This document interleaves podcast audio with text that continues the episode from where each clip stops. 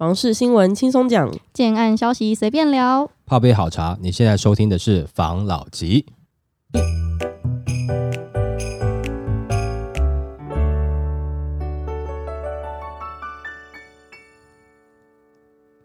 关心你的房事幸福，我是房老吉。我是大院子。我是茶汤会。今天呢，我们要来聊，大家都知道前阵子就是我们的房地产五二零档期嘛，到底全台的这个氛围状况是什么样子？我有看到一则新闻，今天来跟大家分享一下。五二零档期透出房市小阳春，房价回春契机来了，亦或低迷到年底。根据内政部资料显示，全台今年第一季建物买卖移转栋数为六点四万栋，年减幅二十四点二 percent，创下史上第四高纪录，被视为房市重要指标。三二九档期也不如预期热络。接续在后的五二零档期是否会出现反转呢？还是会持续低迷到九二八档期，甚至走向房价大幅下修的情况，引发关注。房价真的降了吗？专家分析，相较于三二九档期的惨淡，五二零档期确实有点小阳春，整体的房价有微幅下调，但并非一致向下。加上主计总处资料显示，今年四月营造工程物价指数为一零九点六零。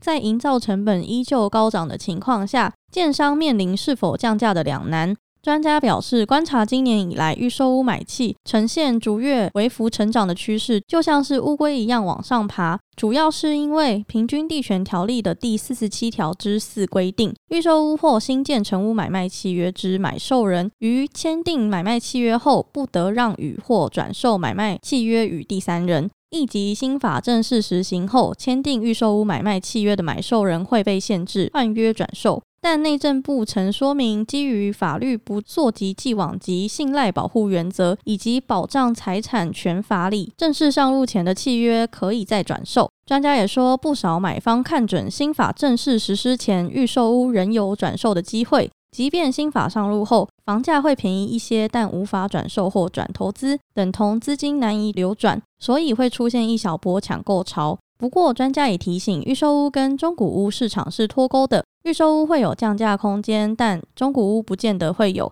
推估五二零档期的余温会延续到平均地权条例正式上路之后，毕竟市场要花一段时间适应新规定，混乱期会比较长。那按照现在的情况，九二八档期势必也会影响，但大多数的业者并不会太期待，毕竟今年的推案量也不会太大，反正最差就是这样。不过想捡便宜也不是没有机会，预售屋降价空间约在三到五 percent 左右，中古屋有机会抛售，但跌幅时间会很短，只要心脏够大颗就有机会。那不动产估价师工会的专家就表示，现在市场是有价无量，加上银行法的第七十二条之二规定。银行办理住宅建筑及企业建筑放款的总额不得超过放款时的三十 percent，所以建商有融资压力，也会关注销售量情况，必要时放出一些折价的单或是加送设备等。至于五二零档期，目前是大型建商在撑，一旦中小型建商扛不住，决定下修价格销售，会掀起底价效应压力，届时大型建商也得跟进，通常会先维持单价，并加送内部的设备。当销售量不见起色，就不得不让利，出估有五到十 percent 的空间。由于今年有总统大选因素，专家也分析选举确实会影响房市，但要看是哪一种规模。以县市长选举大选来看，影响约一个月到一个半月左右。以去年底的选举来推算，十一月受到的影响比较大。至于总统大选的影响时间就更长，三个月到半年不等，要观察当年的大选状况。这次的五二零呢，因为我们一直都有在关注嘛，我们有得到一些消息，就是在五月的整体，不管是暗场的来人还是销售，都一砍再砍，真的状况不是说非常的好。我觉得跟市场本来就冷淡是有关系，跟选举应该也是有一点关系啦。但是我觉得比较大的问题，应该还是科技业最近放出来的消息。其实现在整个状况就是房市已经没有再热络了，大家期待的心态都是你建商应该要降价，或是说应该会降价。那还没有降价，我也不打算追，或者是说我也很难追啦。现在的价格的部分也不是说一下子就能够接受的啦，因为前面这两三年的暴涨。中间有很多热潮，当然是把非常有实力买来自住的这些自住客可能已经跟进了。再来是那个时候有很多投资客在炒作嘛，他也没有在看产品嘛，只要能拿得到单，我等一下就转得掉了，我就可以获利。那有些被套住的，现在也没有觉得说要逃命的必要。如果房市很热，然后房价没有在很高的状况下，你没有下手，那有可能第一个状况就是当时你的自备款可能不足，你也许有想买，那你想说存了两三年以后，发现涨成这样子，你的自备款可能再存还追不上这个房价在涨。那现在房价又没有下降，整个市场又好像变得很冷，在很热的情况下，你下不去手；在现在冷的状况下，你觉得你下手了坚定的这个信仰会有吗？你可能就动摇了。然后再来是现在的房价，不是说你觉得贵不贵，是你两三年前你就觉得房价有点贵了，现在还涨成这样子，你不觉得更贵吗？你原本看的区域就觉得有点贵，买不下去，现在你可能要推到很远，你才买得到。这样子的状况下，我觉得蛮多自住客观望的气氛会比较浓厚一点。真的是房价是涨的是蛮快的啦，但是我们现在看整体经济环境没有说特别的好，不是说已经很差了，但是有太多的隐忧了。而且再讲一个美国那边的问题，就还是没有解决，它通膨就还是没有完完全全搞定。它至少它现在没有说停止升息，也没有说状况好转。整体的环境看起来，大家这个时候买房是冒着比较大的风险，好像是很多人会讲危机入市啊，或什么之类的。就是在这样的状况出来以后，你会不会买呢？如果说你的收入是稳定的，没有问题，那这个房价价位是你能够接受的。我觉得在这个时间，你可能是比较好谈价码的，或者说谈条件的。不是说你可以把价格对半砍呐，不太可能了哦。就是说你可以要到一些东西。当你买到之后，你有自己的房子，有自己的家以后，也许在后面的涨幅过程中，可能你会觉得你受益了。但有的人会说没有啊，那个房价就一定不会涨。我觉得房价是有上有下，那你也要看地方。换个角度来讲好了，假设你今天当地主，你有没有机会赚到钱？有吗？但是你要看哪一块地。如果说你是在某个小岛上面的一块小地，你可能没有办法嘛。但如果说你在北市里面，你继承了一块地，你感觉怎么样？精华地段的土地会涨，那精华地段的房子有可能会涨。不要都讲精华了，我们就讲说，假设是你觉得有希望的土地会涨，比如说有可能未来这边有捷运要通过，那这边的房价它就有可能会涨。那你只要选择对。那我想，在未来不要说它涨很高了，只至少让你保值是没问题。不过像现在这样子，我们讲到新闻的标题，就是说最近的整个来客量都下降。我们先讲吧，没有量怎么可能会有价？现在还不是说成交量下去，现在连就是来的来客量都已经有一点点不足了。不过我觉得这跟大家的心理，反正我现在我不用急了。如果我是自住的话，你金额很高的话，我也不用急啦，我就先等这个平均地权条例开始上线以后，我再看一下嘛。啊，或者说大选也可能吸引到大家的一些目光跟注意，就比较不会把心思都还看在房地产上面。大家会觉得，嗯，在这次选举，也许会有一些政策抛出来，对于我们要买房自住的人，搞不好会是个利多啊，会有这样的期待心态跟等待了。那不管怎么样，最近呈现的状况的确是少。你要不利用人少的时候你去看呢？是不是人少的时候你一定能够赚到便宜呢？这个我不敢保证啦。但是我是觉得，如果说你去看看，看看他有没有什么便宜给你，你再决定嘛。那这是目前最近市场的状况啦。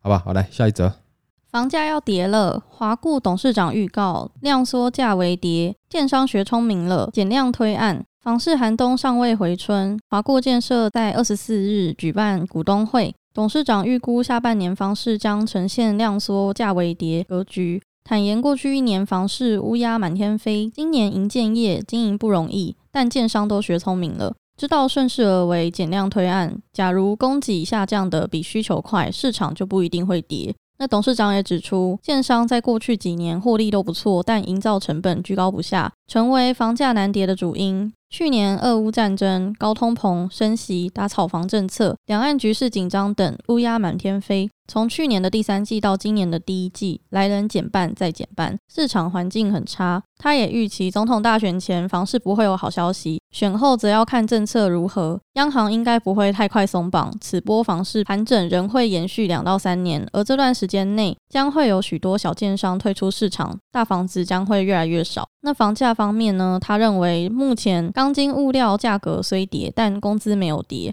房贷利率升破两 percent，建筑融资也在二点五到三点五 percent，属于高档。虽然市场销售状况不佳，但买房需求仍在，房价大幅下降不容易。预估今年房价微跌。那他也强调，消费者在景气不佳时，会优先选择有品牌力的案件，只要地段好、产品规划正确且价格合理，销售力道仍然不错。现在量萎缩，大家应该都感觉得出来吧？好像推案量这种减少，除非是那一种真的不得不推的案子，那他们也蛮引领市场的，反应很快，果然是大佬啊！这个我们之前也有聊过嘛，就是说当房市没那么好的时候，建商的推案量会慢慢减少嘛。那当时也有朋友在上面反映说他不这么认为嘛，但是我是拿过往的经验来看，确实是会这样子。那现在看起来就是这样子啊。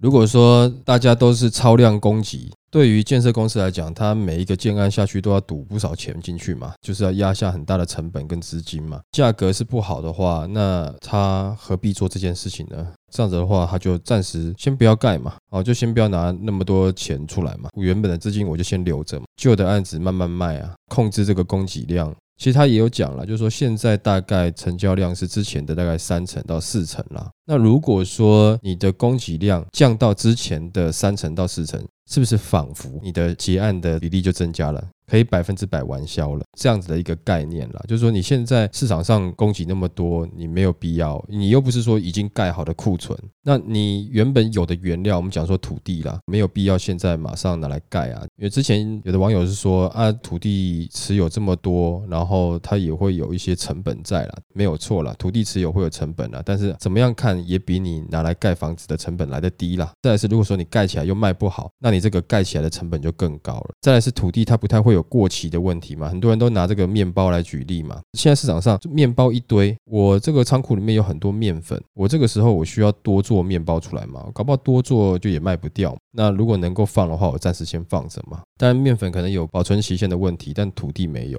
哦。那也许它放一放变得更值钱，也不一定啊。所以建设公司出来呼吁说，同行，因为他整个的访问我听到的是这样子，就是说，如果说这个区域啊很好卖的，就是需求很大的，那你就尽量干没有关系。这个区域的需求。求量不够的话，就不要一窝蜂进去了，然后呼吁建设业界大家共勉之啦。他们也是台湾十大建商之一嘛，那拿出来讲的时候，其实我觉得对于很多相同是建筑业界，其实也具有一定程度的参考价值啦。可不可以造成这样的影响呢？我不敢讲说百分之百啦，因为有的可能真的是有限期开发的问题，有的土地买好了，规划也规划好了，该开卖的还是得开卖，所以才会造成，譬如说像现在三二九的哦，大家说哇，开案量暴增，五二零也是，对不对？哈，有增加的新案，但是问题市场一样冷，也就是说，可能现在即刻很难影响到。毕竟已经开的案子，或是准备要开的案子，迫在眉睫了，箭在弦上了，也不能不发了。后续的土地购置，或者是说产品规划的时间，那预期要开案的时间，我觉得有可能已经有很多的建商会压后了。那压后的状况下，市场上没有新的供给的话，那你如果说平均大概是有三成到四成的去化量的话，也许就慢慢消化到明年。可能跟我们预测的差不多，大概是在明年的上半年结束之后，那市场上可能又会有一些刚需的缺口在。那那个时候会不会有更多的案子进来？因为你是刚需，那这段时间呢，如果说房价建商又咬住不让它跌的话，那你会得到的结果是在明年下半年之后的开价，也许有机会就是嘿小涨。建设公司会这样稍微去测试一下市场。换个角度来看，在这段时间，他可能本来买好土地啊，要推案的，现在压后不推，到那个时候推，这段时间的土地持有成本，我想绝对会反映在售价上面。我们在去年三四月份的时候就在讲，今年的下半年会是好的进场时间嘛？那在这一两个月也跟大家讲说，哎，可以开始先去看了。当然，先去看的原因是因为有机会看中你觉得不错的物件，也谈到不错的价格。那你现在还可以享有一个，就是说你是在平均地权条例实施之前了，就掺杂了一点点的投资成分在，或者是你中间可以反悔，你中间可以转售这样的优势在你身上。毕竟现在已经接近六月了，那可能七月份实施的时间已经很近了。我相信呢，这段时间就像是我们上则新闻讲的，最近大家就是观望一下了啦。有急的人大概也前段时间去看了啦，看完了以后觉得没有必要这么急的出手吧，等这个平均地权条例实施以后，我们再来谈看看吧。下半年的总统大选，房市消息可能会相对的稍微少一点点。我怕最多就是那种跟政治有扯到的。上个礼拜要讲一些，其实也只是针对政策，不知道是不是选举近了哈，敏感的，那就会有一些可能，譬如说他对于政治有一些立场的，就会哎，那但是我们没有想要谈政治啦，不管是选哪一边啦，都是希望是人民获利啦。你站的立场就是人民这边嘛，啊，选谁是选谁来协助你，让你更幸福。那这样子的状况可能会大家觉得说，那我下半年选举的时候我再来看一下，但是也不会是在选举热络的时候他就马上决定了。但我会觉得，如果说你预期是在选举后快要选举投票日之前。当然，我个人就建议你是不是在这个之前一点点，你也许可以先去看一下，因为这个时候市场买方较少，你还是有比较好的一个说话空间啦。嗯，但我现在不确定是在明年下半年之后，是不是会像我刚刚讲的方式有可能起涨的状况。但是如果说真的是大家业界现在是控制推案量的话，是有机会的。那当然，这个我们要好在后续慢慢看了，好不好？OK，来下一则。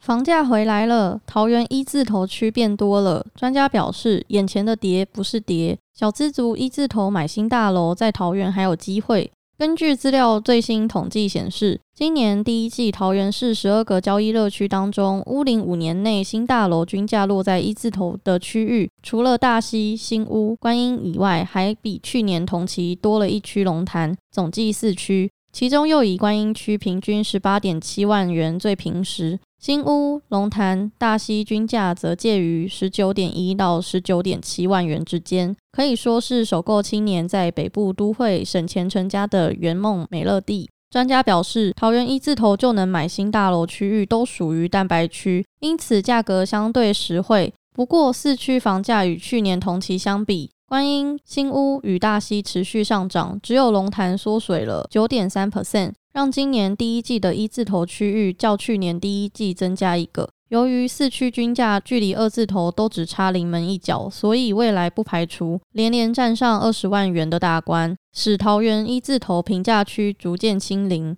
专家指出，龙潭均价跌回一字头，是因为今年第一季的新大楼交易多半位在于外围相对低价的石门水库一带，去年同期则集中在龙潭市区周边，所以眼前的跌不是跌，只是主要交易区段转移所致。类似情况也发生在年涨二十一点八 percent 的卢竹。去年首季卢竹的新大楼买卖，大部分位于新开发的山比重化区，今年则回归高价的南坎闹区，才使得今年第一季均价较去年大涨。桃园四个一字头平价区的新大楼价位亲民，但深入观察发现，除了观音之外，其余三区的新大楼供给并不算多。专家分析，观音的新大楼供给丰富，是因为区内有草踏重化区的大规模开发。推案火力比新屋、杨梅及大溪等缺乏新兴重化区的地区更旺盛，加上近年草踏重化区地价上涨，许多建商一改从前的后天规划，转推低总价的二到三房大楼华夏，进而抬升了观音区近年的新大楼量能。专家进一步指出，由于草踏重化区临近观音工业区、大潭工业区、桃园科技工业区与桃园环保科技园区，充沛的就业人口为草踏挹注扎实的刚需。且客源除了首购族之外，也有不少想当房东的自产族。现今当地总价七百万元以内的大楼华夏买气活络，连带拉抬观音整体的新大楼交易热度。桃园这几个区域啊，其实之前我都一直有在看。还有一个区域，我觉得很可惜，客运从化区。我在看的时候，其实还是一字头，不知道怎么一眨眼它就变二字头了，没有下到手。但是它这个分析的我蛮有意思的，因为很多人可能在看这种房市的讯息，你看哦，这个区域跌了，或是这个区域涨了，可是你没有去注意到跌跟涨的地基点是在这个区域的哪边，造成你去解读错误啦。所以我觉得这个可能还是要有一个判断资料的能力哦。去年的时候，我们聊这个议题的时候，说到时候房价下跌会先从周遭开始，而且甚至呢，价格咬得很死的话，你就会发现周遭开始有出现一些比较新兴的从化区，或者是新兴的区域哦，就是说让建商可能在那边做一些开发，就会看到价格下跌的一个趋势。但是是不是整个都是降价不一定，核心区域可能它降的真的就比较慢，这个也是去年讲的嘛，现在证实是有这样的事情嘛？除了桃园之外，我相信。各个区域应该有大同小异、类似的一个状况了。哦，你看到啊，价格不是下修了吗？可是下修的地方不是你要的地方，就变成是你要的地方，你感觉还是没有下修。就是说，这个数据有的时候大家讲说啊，就是会涨啊，就是会跌啦。那这个看你取样的问题在哪里。如果说你是平均下跌，有可能被周遭的区域平均下去了。那或者是说这个区域周遭的区域呢，它条件也不错，那你这个时候没有做一些优付方案，或是说价格的调整，那就有可能会卡在那边。假设对于财务状况比较吃紧的建商来讲，必须要注意嘛。嗯，那因为有可能就有一些建商就会在离你不远处的周遭区域推价格很有优势的案子。但是呢，假设你这个蛋白区里面的建设公司比较大型的，假设是市场派，有可能它就调整了；不是走市场派的，它可能会 hold 住啊，就是说不一定会降。但是周遭绝对会有这样区域诞生，诞生这些区域以后，就看到首购主是愿不愿意了。房价降了，但是你会觉得好像我是不是又偏远了一点点呐？我是不是这样子不好啊？可是有的时候你看啊，你跟那边距离啊，可能才差三五分钟，价格可能是六折，哎。这就是一个人性的煎熬嘛？那你要不要嘛？价格有降下来给你啊？为什么不要？不是啊，感觉这边未来比较没有涨幅，思维逻辑又回到这个房价能不能涨的范畴内了。那如果你回到这个范畴内，那你当然去选择有机会涨、有机会涨的，它又太贵，那它就是有条件涨。那你没有条件涨的，你嫌它条件不足，但它价格在你的区间范围。你真的要下去买来自住的时候，你又觉得我希望能够有涨幅，这个常常就是在内心当中你会一个挣扎的。大家都是或多或少会这样子，每个人其实都会希望马儿好又不吃草。但是今天你自己是那个马儿的时候，你会很不爽；但是你今天是养马那个人的时候，你当然会希望是这样子嘛。呃，像电费涨，我希望能够用电，但我不希望电费涨，嗯甚至不要跟我收电费。这难免的，这是人的天性啦。但是在这样的状况，大家就可以自己去考量说，因为现在其实桃园的这个状况，我觉得应该在全台各地啊，或多或少都有类似的区域出来。那如果说你真的是要以一个比较好入手的方式啊，去解决你自住的问题哦，一字头其实真的是让你真的是蛮轻松的。但是你说未来有没有涨幅，我不敢讲了，要看区域了。你的租金跟你的交通费去算比，你去看你现在看的区域符不符合你的要求？假设你现在是属于租，但是你的交通费是等于零，然后你的房东又对你很好，在通膨的环境下，它是绝对不会涨价的。这样子的话，也许你的租是蛮好的。但如果说不是这样子的话，那你多个五分钟或是十分钟的车程，但是你有你自己的房子，这也是另外一种好。其实通膨影响最大的，并不是房价了。联动关系比较强大的，会是在房租的部分了。这个东西是涨了就更难回去了，除非说这个区域是没有人要租的，那可能这个房东的眼光也不太好，那你也不会去租那边。但是你现在在思考的就是可能跟你工作有相关，或者跟你生活有相关的区域，我觉得应该是不至于太差。所以那那个租金是会下修的吗？自己去思考一下。那通膨过去了，租金会下修吗？去看看以往的经验到底有没有。如果没有的话，那你就要认真考虑一下。比如说通膨，大家会希望说薪资能够调整一下，让大家能抗通膨。通膨过去，我帮你降薪，你他不能接受，对不对？好，这是正常的，这就变成是一个必须要去思考的题目了啦。那当然，也有的人想法就更特别一点点了。那我租的地方我继续租，但是我那边我就买。假设那个区域我觉得，诶，跟我这个区域没有差很多的。但是呢，在那个区域，我觉得它没有多久，未来它有可能会有发展，或者是这边的租屋啊，它有一定量的需求。但是这个区域的租屋价格很高，多个五分钟，你的租屋价格租金可以下降，但是你的房价也下降了。有的人会这样选择：我自己租屋，但是我买那间是要租别人的。你一定要先去评估你看的这些环境到底是不是具备这些条件。有的人会这么做：我租金归我租金，但是我房子就是我是要买来出租的。他把买房子、租房子就房东这件事情，他当成是一个副业在经营。如果说他也有缴税，其实你不能说他在炒作房子，他就是买一个房子，那愿意租给别人，那也是不错的。但是我不是说你就要这么做，你可以思考一下，就是说现在有这样的状况，你该怎么去权衡，就自己花点脑筋吧，好不好？好，好，OK，来下一则。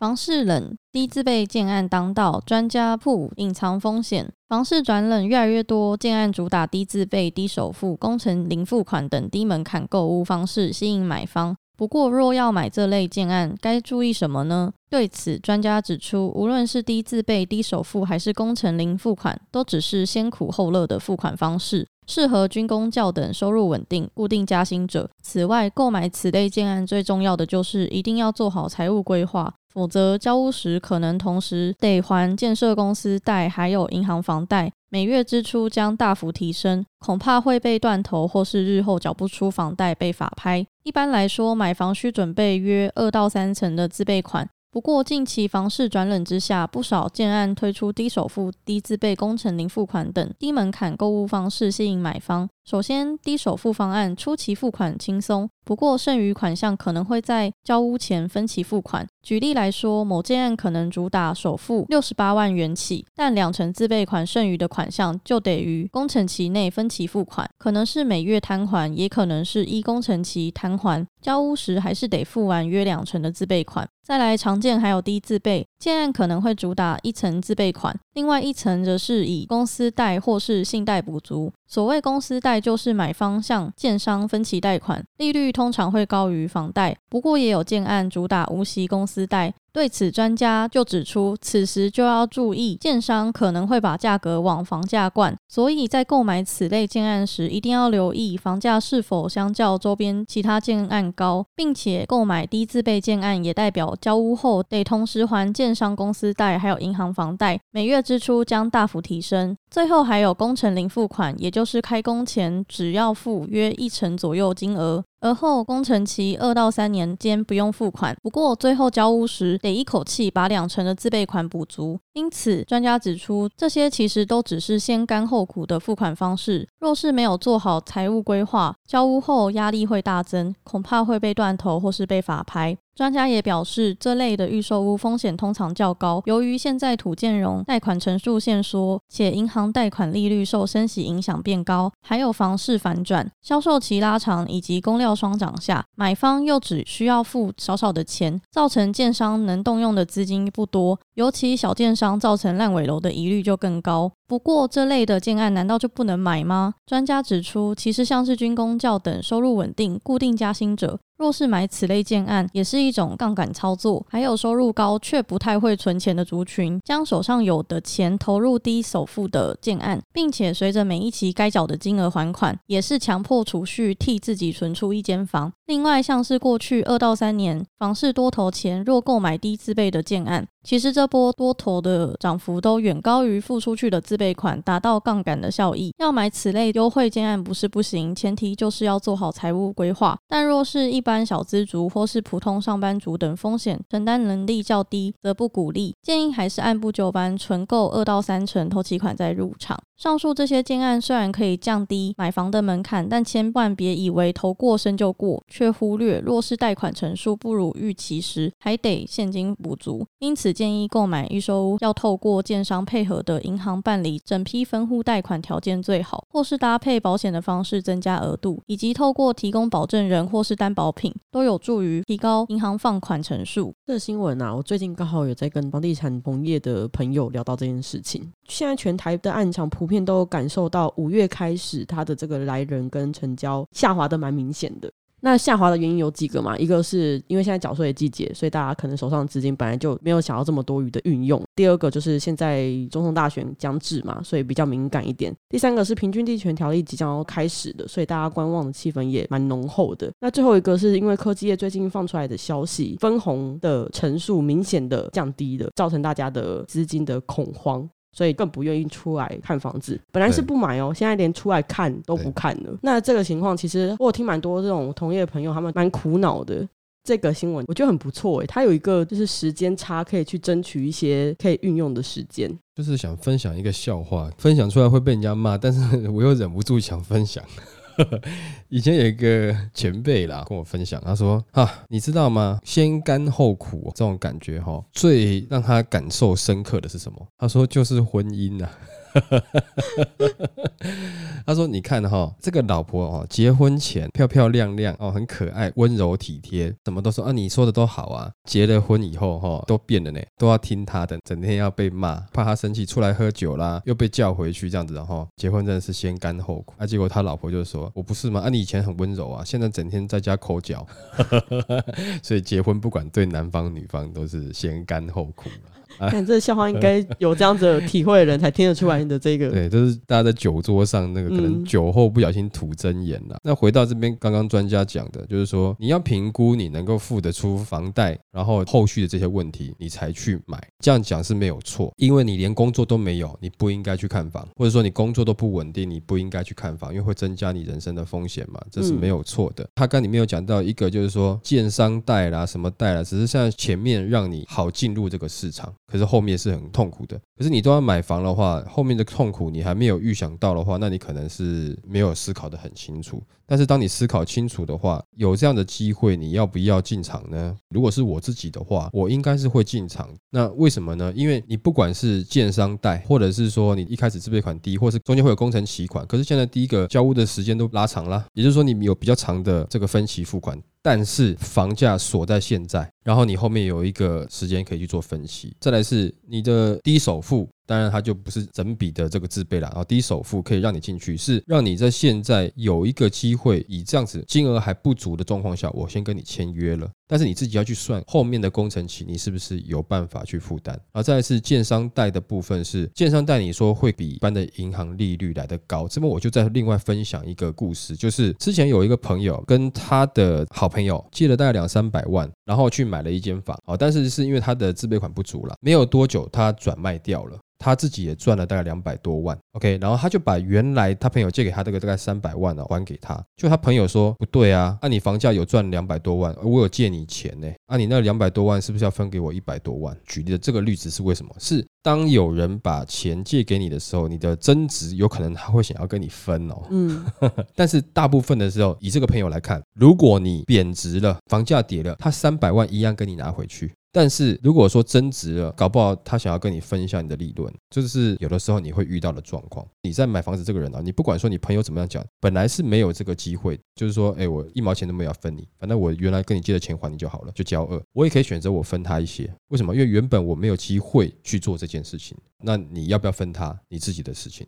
刚刚讲到就是建商公司贷的部分，他收的利息，我觉得他没有要跟你对分呐，他没有分很多了。那这个利息，他可能就是他用他的立场拿他自己的现金给你，也一定会比银行多一点点。买卖归买卖的事情，我跟你买卖东西，我还要借你钱，这个就感觉很奇怪了。譬如说，今天公司有一个员工，我请他来上班，我等于是买他的时间嘛，请他来以后，我还跟他借钱，这种感觉。你会觉得很不合理，对不对？嗯。但是你把它套用在建商，很多人就会觉得说：“哎，我跟你买房子啊，所以那你你应该借我的。”当你的角色一变换的时候，好像道理又不通了，就很奇怪。最后专家讲说，建议还是先存到三成以上再去买房。你现在在房市冷的时期，你像这样讲，大家觉得嗯好像有道理。可是前一段时间房市热的时候，大家的状况不就是存不到自备款？我才存一下，然后房价又上去了，我永远追不到那个自备款啊！但也许现在它不会有一个涨幅的状况，不会那么多。我觉得专家这个话，你可以换个方式讲，就是你现在有多少钱，你去找符合你的自备款的案子，你去买嘛。但通常这样子的区域可能不符合你想要的，你愿不愿意去赌？说好，我现在在我想要的区域，我的自备款还没有存到总价的三成，我要慢慢花点时间存。在这个时间点，你愿不愿意去赌？我花点时间存，我就要在我想要的区域买。那就又回到你刚刚讲的另外一点，现在房市是冷，整体的经济通常都是不景气的。你要怎么样在整体不景气的状况下多存一些钱？让你能够达到你，比如说三成的自备呢，好像又比较难一点的吧。所以等到你的薪资又调整回来，你会发现，哎，好像房市又有力量开始涨，好像又错过了这个时间，会不会有这样的状况？大家思考一下。我没有说死，会不会有这样的状况？大家思考一下。但是以过往的经验看起来，这样子重复产生的比率是比较高的，不是说绝对。也许可能最后你没有买到，但是你在别的区域买到一个更符合你，或者是发展觉得诶更不错的区域，这个就是缘分的啦。但我要讲的是，专家给的建议不见得是百分之百对，它有一些你还是要依照你自己个人状况去思考一下，因为有些东西它可能是整个通盘的大状况可能是适用，但是针对自己个人的状况它是不一定适用的。所以这边也跟大家分享一下，好吧？那我们今天就分享到这边喽。好，好，谢谢大家收听这一集的房老吉。拜。